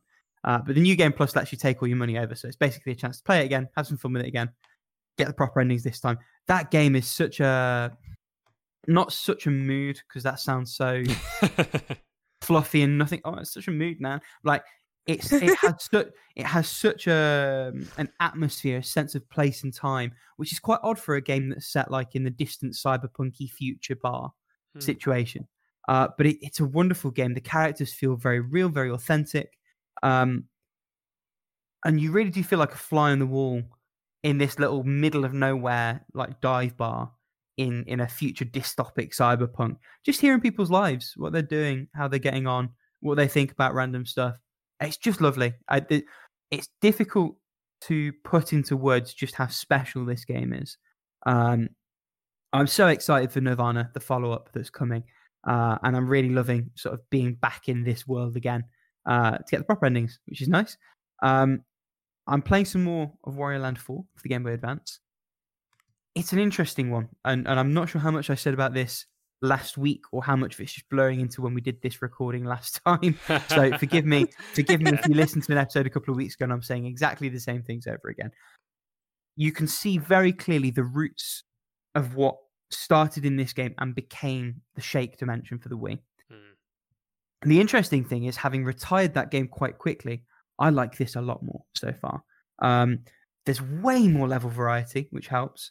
Um, I like the structure a little bit better, which helps. Um, they haven't got a fucking mobile three star scoring system where it's like collect three pink MacGuffins. Oh, score 25,000 fun points. Oh, collect the three items. Ah! I just don't care. And I, it actually benefits from not having that, even though you don't have to do it. Like the fact that it there is just annoys me. That was a sentence. Anyway, um, I love the pixel art a lot more. The the Wii version or the Wii game is beautiful. It does like a hand drawn thing, but there's just something to be said for like great GBA sort of 16 bitty pixel art, and Wario Land 4 nails that. Um, mechanically, I think it's a little bit tighter as well. You haven't got the shake mechanic. Uh, you haven't got like random Wii tilting. And I thought it was well executed, but um, I am noticing having now moved to a D-pad and buttons um, exclusively But I like that setup a little bit more. Um, that actually the whole thing the shake dimension did didn't really give it anything extra in reality. Uh, I am sort of slowly picking away at it. Um, the, the the the level, um, not the level, the the game design hasn't hooked me per se, but I'm liking sort of um because I've got quite a few commutes on at the moment, so I'm liking dipping in for Mm. ten minutes, dipping out. Uh, it's got a great feature for a GBA game, for a GBA platformer, uh, in like a, a quick save type thing.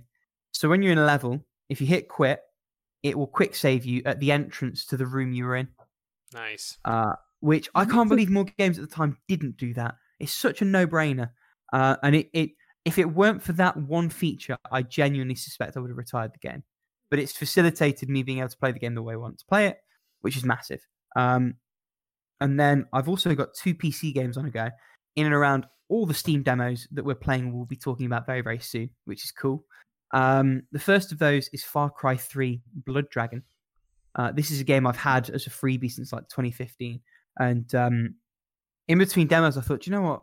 Fuck it. I'm going to sort out like my semi bugged Ubisoft Connect installation. and I'm going to get this game to run. And I mean, it, it's early 2010s Far Cry. It It's fine. TM, like, you're infiltrating bases, you're throwing bait for, for these fucking blood dragon fever dream things that someone dreamt up for this DLC campaign. You know, it's it's okay. It's got a bow and arrow, which was the style at the time, uh, and and the bow feels good. The stealth feels a little bit, little bit dull, but it works. It's, you know, it's all fine. I do want to shout out, and I know people have shouted it out before, but the tutorials for Blood Dragon are the funniest shit I've ever seen. Oh yeah, I love that Oh. shit. I remember playing that.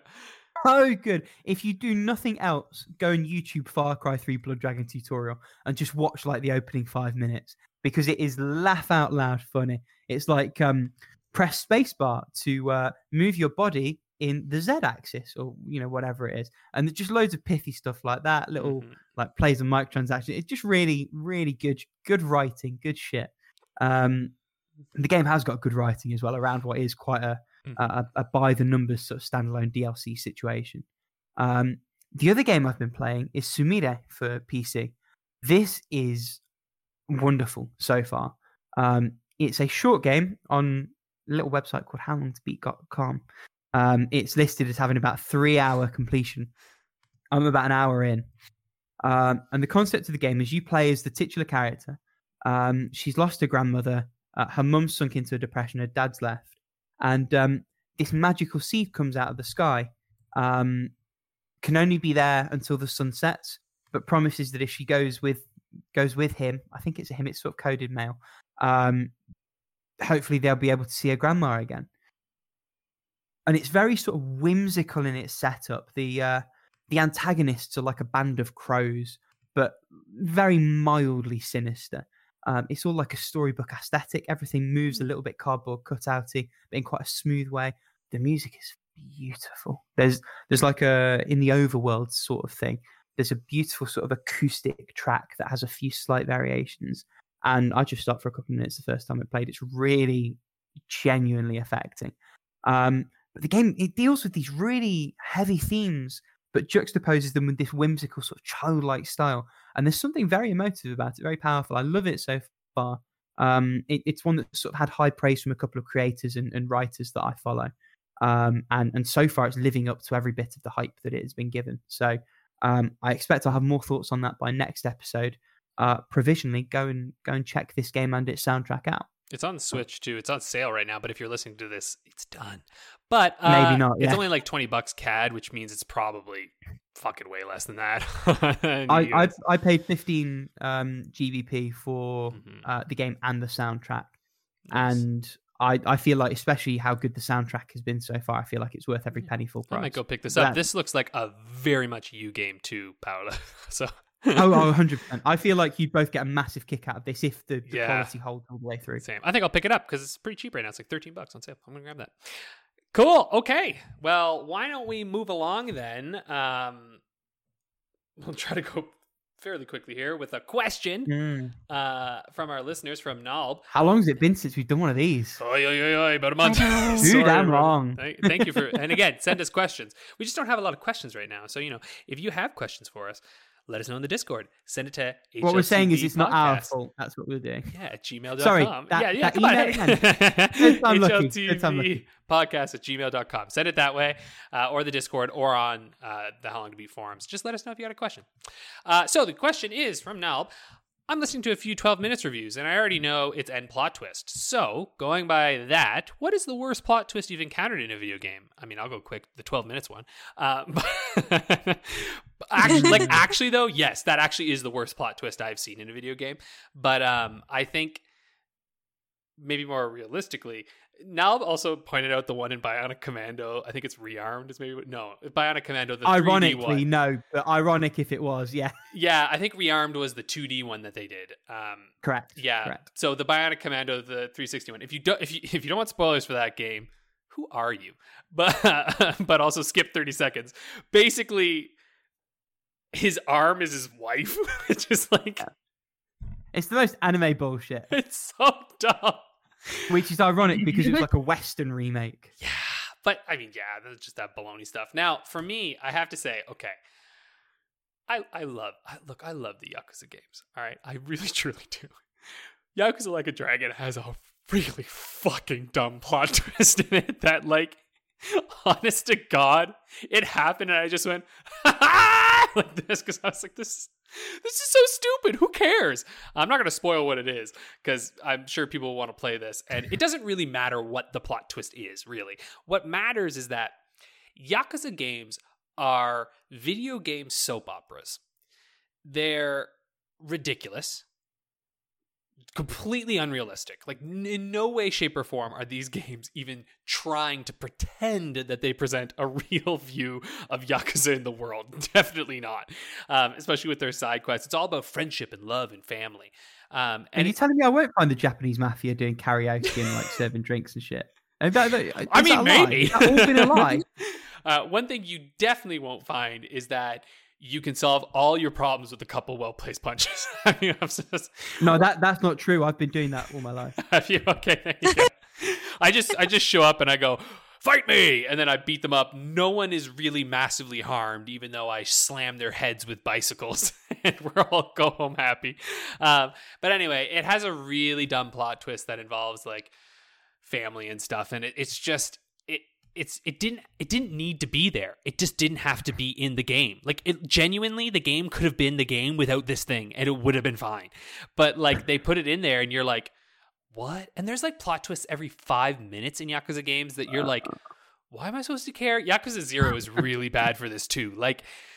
It, it's so often it and this is what i mean by soap operas and this isn't a spoiler because i haven't played the other yakuza games but i'm gonna venture a guess that in the other yakuza games that there are multiple plot twists involving people being siblings and or related to each other. Because like that seems to be the yakuza plot twists in general is just like family things right? Like i'm i guarantee you in one of those games there has to be something like that.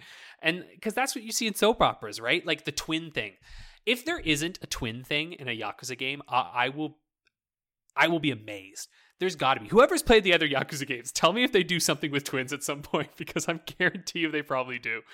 Um, in Like a Dragon, they do, but it's not a twist. It's just like um, it's yeah, it's not a twist at all. It's just like one of the you'll see when you play if you play the game. Uh, it's not like a big story plot twist. There's just like a twin thing that they do in it that I was like, of course this is happening. Of course there's twins in this part. um, anyway, that's like like anyway, that's for me the worst plot twist was in that one. It was just silly and I couldn't care less. Uh, what about for you two? What, uh, Paul, I I've like- got- oh, Rick. Yeah. Oh, gone. Yep. I've, I've got two to be fair, they'll be quick, and one of them sort of involves Pala because it's Psychedelica of the Ashen. I- yeah, Yeah. I'm sorry. I, do you know what the worst thing is? I don't remember what the twist was, but when I was going through my completions earlier, I saw it was like, yeah, that had a fucking awful one, whatever it was. I know, I agree. but those are the be- the plot twists that you can't Ugh. even remember are the fucking dumb ones, right? Where you're like, you're like I don't even fucking remember, but I remember the twist being so stupid. Yeah, I remember that one. Actually, I forgot it out of spite, I'm certain. Um, the, the the other one, and I'm going to spoil this because it's a free phone game, and you're an idiot if you're playing it at this point, to be honest, because it's an old free phone game. Uh, and this was South Park Phone Destroyer. Oh, I didn't even know this was a game. Okay. And beyond that, it has a story, ish. Okay. Um, and the, the the story is forgettable in in that I've forgotten it, but I remember how it ends and how it ends. Oh, I was angry because what it does at the end, and I forget how exactly it ties into the ending, but the ending you get is determined by how much money you spent on the game. Literally, Oh. they do like a grand reveal thing, and there's one of three options, I think. Uh, And obviously, I didn't spend a penny on it. And the kids literally go, "Oh man, that's the worst one. How do they think the developers are getting paid for this?" As they walk off screen. Oh, I was incensed. Oh, that's terrible. Mm, yeah, so the, the plot twist is like your in-game purchases determine the ending, and That's- I've I've ne- I've never felt better about not spending a penny on a game. Yeah. Like I oh yeah, look, I love South Park sometimes, but sometimes their their work is like satire without the thought. no, like, Oh, listen, I, I I have no intention on, of pinning this on Trey Parker or Matt Stone. As far as I'm No, no. concerned, this was very much a Ubi thing. Maybe maybe they saw it and were like, yeah, whatever. yeah, yeah, but yeah. like I, I feel like this is this is someone like slaving away in a Ubisoft cube who's like just past the Rubicon. They were just doing like dark humor shit, and it's like, yeah, maybe that's funny to you, but that I, poor I- fuck's the like we don't get paid anyway. Yeah, I'm I'm the player who you're essentially guilting for not spending money on the game that you're giving away for free. yeah. Fuck you. That's so weird too. It's not like you pirated it. It's like you you, you guys gave it to me for free. Yeah, That's shitty. but yeah, Paolo, Paolo. what about you? to think because um at the very least there is one plot twist that I hated because I felt like it wasn't like really earned by the game and there's like a couple of plot twists that one of them was like I wish the plot twist was other thing and the other one is the the plot twist that I don't want to say nowhere but they didn't like to take advantage of it. So there's gonna be a spoilers for uh first of all, uh Persona 5. Rick, are you editing this? yeah, week? I'm gonna I'm gonna mute you. no, I'm then editing this week, so don't worry. I've played it, Paolo. Go ahead. Right. if you- if you Okay. When you're back, I'm taking my headphones off. For sure. Nice one. So the part that really grinds my the thing about Persona 5 is that the way they do the plot, it feels like I want to say that kind of forced at times, and when they mm-hmm. do like all the fancy terminology is like it, it feels pretentious overall. Mm. But also there's this one particular thing about pancakes. Like Oh, I don't remember. like this one character like makes a slip up like very very very early in the game and it pretty much you, you know what uh, what he is you know what he did Mm. um it's about uh, what was his name again the um, the detective No. The, Oh, the detective. i forgot his name I don't remember his name at all, but I know what you're talking about. Yeah, I, I don't know the pancake thing though. I think I know the detective. I don't actually. I can't. yeah remember. like it's been a long time since like morgana 5. said something about pancakes and he Okay. uh, and he actually reacted to something morgana said and people don't usually aren't Gotcha. usually People able to discern what the cat is yeah We're here. Uh, so yeah, like oh, that was a dead giveaway very early in the game, Mm. And at the very end of the game, they tried to make it look like oh, the Phantom Thieves knew it like all along who this character was and what his motive was. So they did like this whole trap thing, and uh, I'm sorry, but the like at the very least, and like in Persona Five Vanilla, like the Phantom Thieves aren't like I, I they they like the main cast of characters was a real disappointment after Persona 4 Golden. Mm. And the whole oh, but we knew from the very beginning that uh, the detective was like the culprit for this one thing. And I'm like, no, you don't. You've been like faffing around for the whole game, and 100 hours later, now you decided you have a friend. No, sorry, that was very mean, but That's okay. Uh, but but yeah, like that particular plot twist, like very angry. Like fair. it, it like I, I almost like rage rage with the game because it was so dumb. Okay. Can we bring Rick back now? Are we good? Um, Rick Rick can go. Okay. Yeah, you can come back now. Rick, you may return. The spoilers have ended, and for those who have just come back, welcome back. Welcome back. Uh, Hi. The, the the second spo- the second plot twist that is more like I wish the plot twist was another thing altogether. Mm. Uh, spoilers for Thirteen Sentinels. Sounds good. You're just Like- in the spoilers Yeah. world, aren't you? Okay, good. So yeah, like Hang on, worse. What? it's like I haven't played like many games like with bad plot twists, but the I saw Persona Five has like the worst plot twist okay, I've seen in a while. What's the 13 But Sentinels one? In. Thirteen Sentinels, it, it was more like I wish the the plot twist wasn't like they were like in these um simulation because it Mm. really like lowers the stakes of everything that was happening. I really didn't, and it really didn't like explain a lot like on uh, these couple of characters that were like losing their memory because of nanomachines. And it's like, do they have like nanomachines like in real life? Do- uh, so this is how they pretty much dream. Also, like it, like the, the thing is, it being a simulation, like kind of like takes away the purpose of having like these machines that were supposed to be for building the new civilization. So I kind of wish it wasn't a simulation. Uh, it, like they they were like actually fighting giant robots with giant robots, and then they survive and whatever.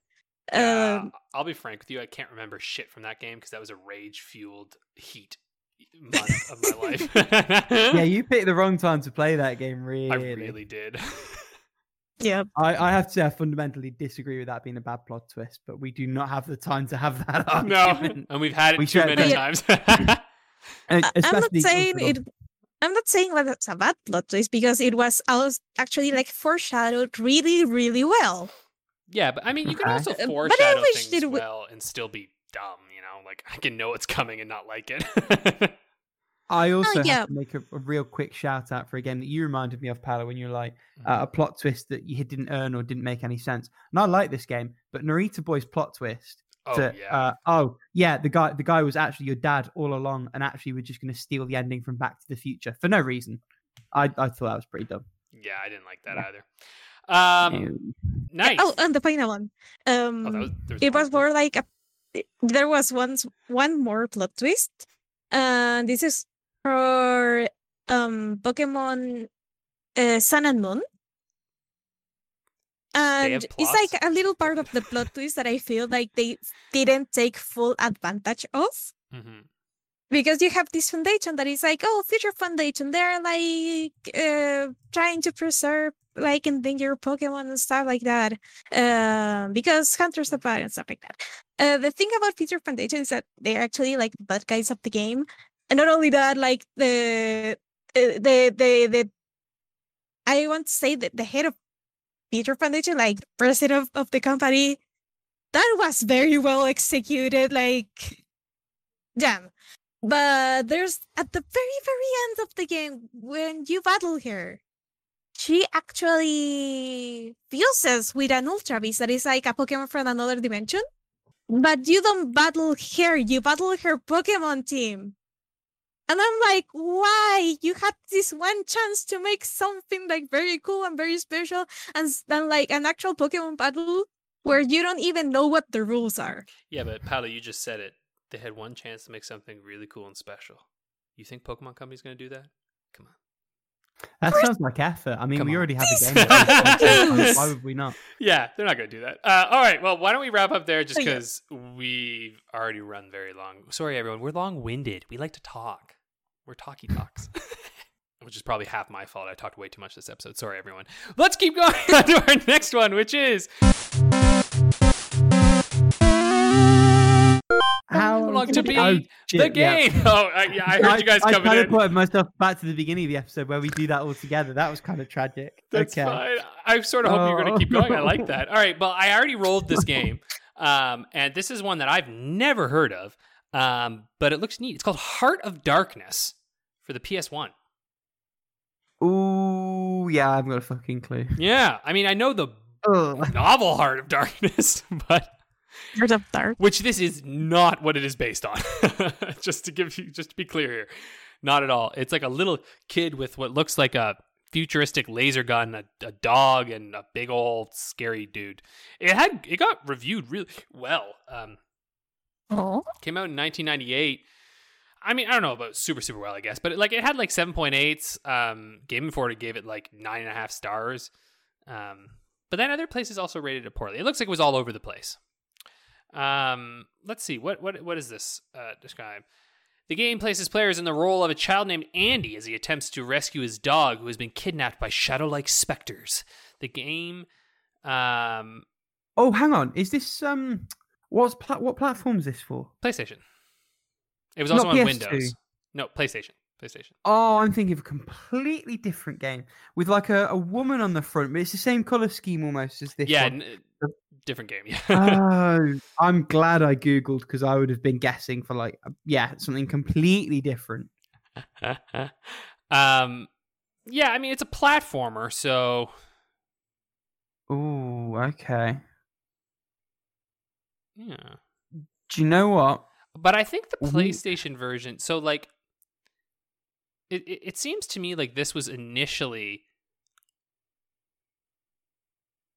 Yeah, because like the reviews sound like they're talking about this game from a different time. Oh, like it was almost a, a remake or a re-release. Yeah, I s it's listed as PC as well. yeah, but they were at the Oh. same time. Huh. Oh, I don't know. Interesting. Oh, I see. Maybe it's just that it was demoed in '97 and stuff. Um, I'm gonna go out on a limb. So I, despite the fact that we've been stitched up multiple times by PlayStation games being far longer than we think they are, the fact that this is a cinematic platformer for the Mhm. PlayStation leads me to believe it's probably a short game. So I'm gonna five Yeah, I- five five it. I think it's a short game. I'm I gonna, yeah, I wanted to five five five to mean, um, Five hours, five persons, five doors. Ooh, that's a deep cut. Hey, I got the reference.